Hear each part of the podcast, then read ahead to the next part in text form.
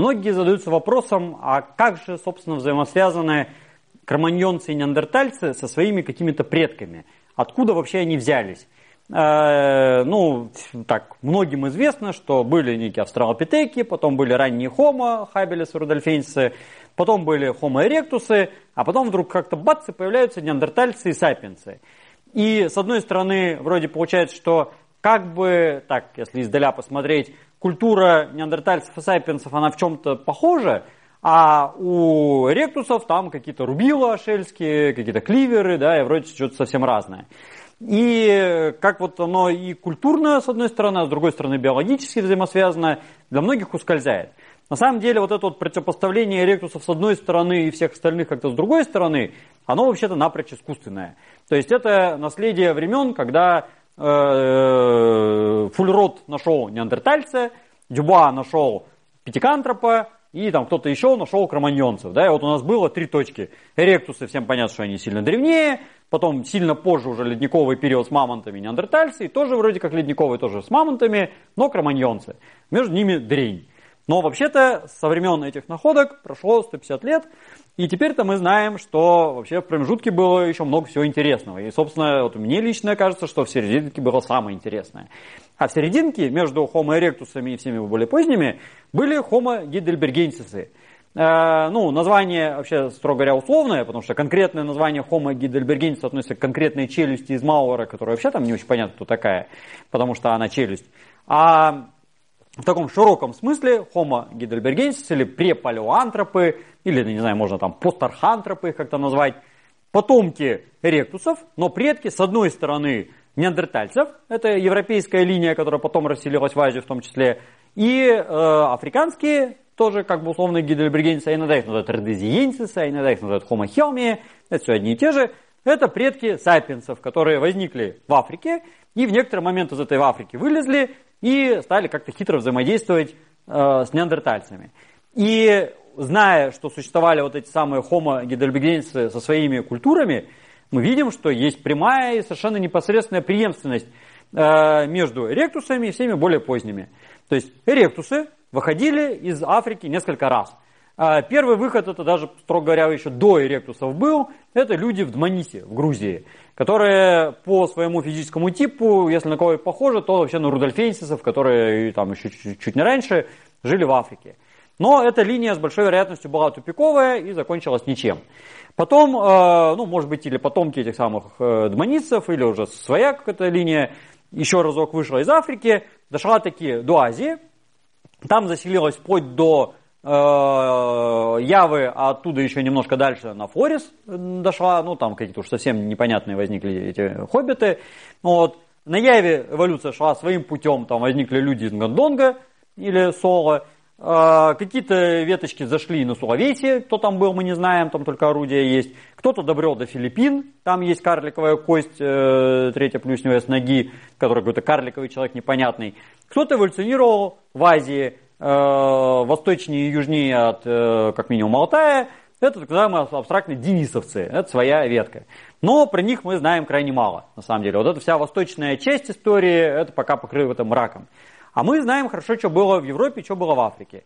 В Европе эти самые э, потомки эректусов назывались Homo heidelbergensis. И у нас есть красивая цепочка э, Сима дель Элефанти, э, Гранд Долина, э, и дальше уже там масса находок, э, Сима Долосуэсос, Штенгейм, Сванскомп, и там бог знает кто еще.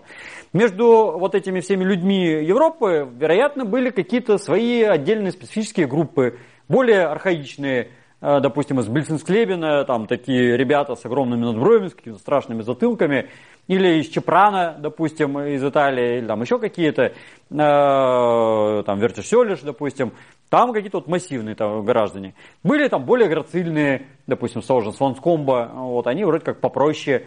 Э, и, возможно, были э, как бы чуть более, чуть менее но это так или иначе все homo heidelbergensis. И у них происходило много всего интересного, потому что, с одной стороны, по культуре это тоже ашель, то есть наследие африканских эректусов в прямом виде. Но ашель более такой красивый, потому что если ашельские рубила в Африке, они кривые, косые и такие корявые, то европейский поздний ошель, он красивый, там такие рубила, прямо они вот идеальной симметрии, они ровненькие, такие прям совершенно сделаны. То есть типологически это тоже, конечно, ошель, но видно, что это новый уровень на самом деле. Э, но это как, э, я не знаю, а, какая-нибудь там телега и там нормальная машина, да, красивая. То есть тоже как бы с колесами, тоже ездит по дороге. Но вот это вот такая вся кривая, косая, рассохшаяся, да, это блестит и как бы э, хочется на ней ездить. И э, у вот этих гидельбергенцев европейских появляется много замечательных новаций. Они стали где-то с момента примерно 350 тысяч лет назад или чуть пораньше активно жечь огонь у них появляется много использования огня. То есть до этого где-то как-то там раз 20 там, за миллион лет они его жгли, а тут вдруг начинают его активно использовать. Они строят нормальные, приличные жилища.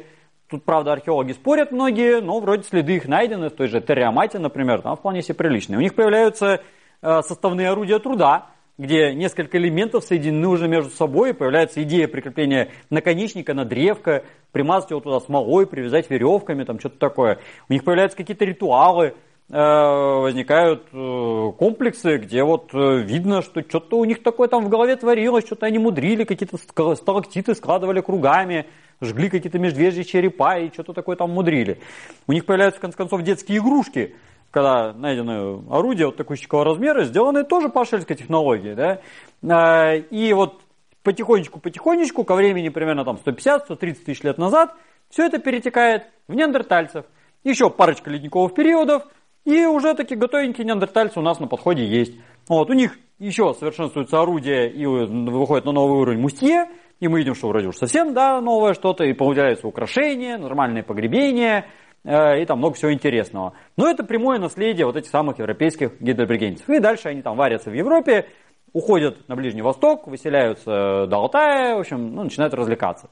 Э, в то же самое время, когда гидробригенцы жили в Африке, ой, когда гидробригенцы жили в Европе, в Африке их родственники ближайшие, которые внешне от них почти не отличались, э, потихонечку эволюционировали сапиенсов. Это культура так называемого среднего каменного века Африки – а, который как бы не средний палеолит, а средний каменный век. И, как ни странно, это разные слова. А, это культуры, которые тоже наследницы Ашеля, и у них тоже иногда были вполне себе такие красивые рубила, но при этом они начинают делать много наконечников, они начинают активно использовать охру, они начинают как-то богаче использовать ресурсы среды, и там и растения, и чуть ли там не на тюленей с китами охотятся, и там пятое-десятое. У них появляются в массе костяные орудия – украшения индивидуальные с какого-то момента. И в интервале где-то от 200 тысяч лет назад, когда еще э, такое влияние Ашеля вполне себе чувствовалось, до 50 тысяч лет назад, когда оно уже исчезло, конечно, напрочь, э, возникает сапиенс из вот этих самых, что из таких ректоидных форм исходно, мордастых, со страшными надброями, с треугольными затылками, вот с такими вот челюстями, без подбородка, без всякого. И глядишь, Тут что-то как-то лицо поменьше стало, затылок покруглее, надброви послабее, лоб повыпуклее, там челюсть как-то вроде выступать стала. И 50 тысяч лет назад мы смотрим уже вполне себе сапиенсы, даже чуть пораньше на самом деле, уже и с подбородком, уже и зубы поменьше стали, и орудия меняются. Потом, когда они э, выдвигаются на Ближний Восток, возникают культуры так называемого приориньяка, Тут, правда, тоже немножко темноватая история, э, потому что там есть как бы разные представления об этом. Но так широко, в широком смысле, так называемый приориньяк. А, и, что характерно, есть вполне такие переходные культуры от вот этого среднего каменного века Африки к классическому верхнему палеолиту Европы. Ну, например, на Ближнем Востоке есть такая ашельская ебрудская культура, которая как бы, она вроде бы ашельская, ашела ебрудская, а с другой стороны вроде бы ебрудская, и там уже пластины – то есть, с одной стороны, это рубило, страшные такие, вполне эректоидные. С другой стороны, пластины, хотя и корявые, но пластины. А пластинчатая техника – это основа культур верхнего палеолита. То есть, э, сапиентных совсем. Потом исчезают напрочь эти рубила, остаются только пластины. Все, вот у нас э, красивый, замечательный переход от классического ашеля э, к классическому верхнему палеолиту. Ну и плюс еще как бы 150 тысяч лет – этого среднего каменного века, да, в промежутке, э, где что-то такое менялось. Причем, кстати, много разных культур было, они там между собой были еще и не всегда похожи. Э, и по морфологии есть переход, и по культуре есть переход. Э, они на Ближнем Востоке, эти вышедшие сапиенсы, встречаются с неандертальцами. Неандертальцы довольно-таки быстро, через 10 тысяч лет исчезают, и остаются на всей планете одни сапиенсы. Вот и все взаимодействие.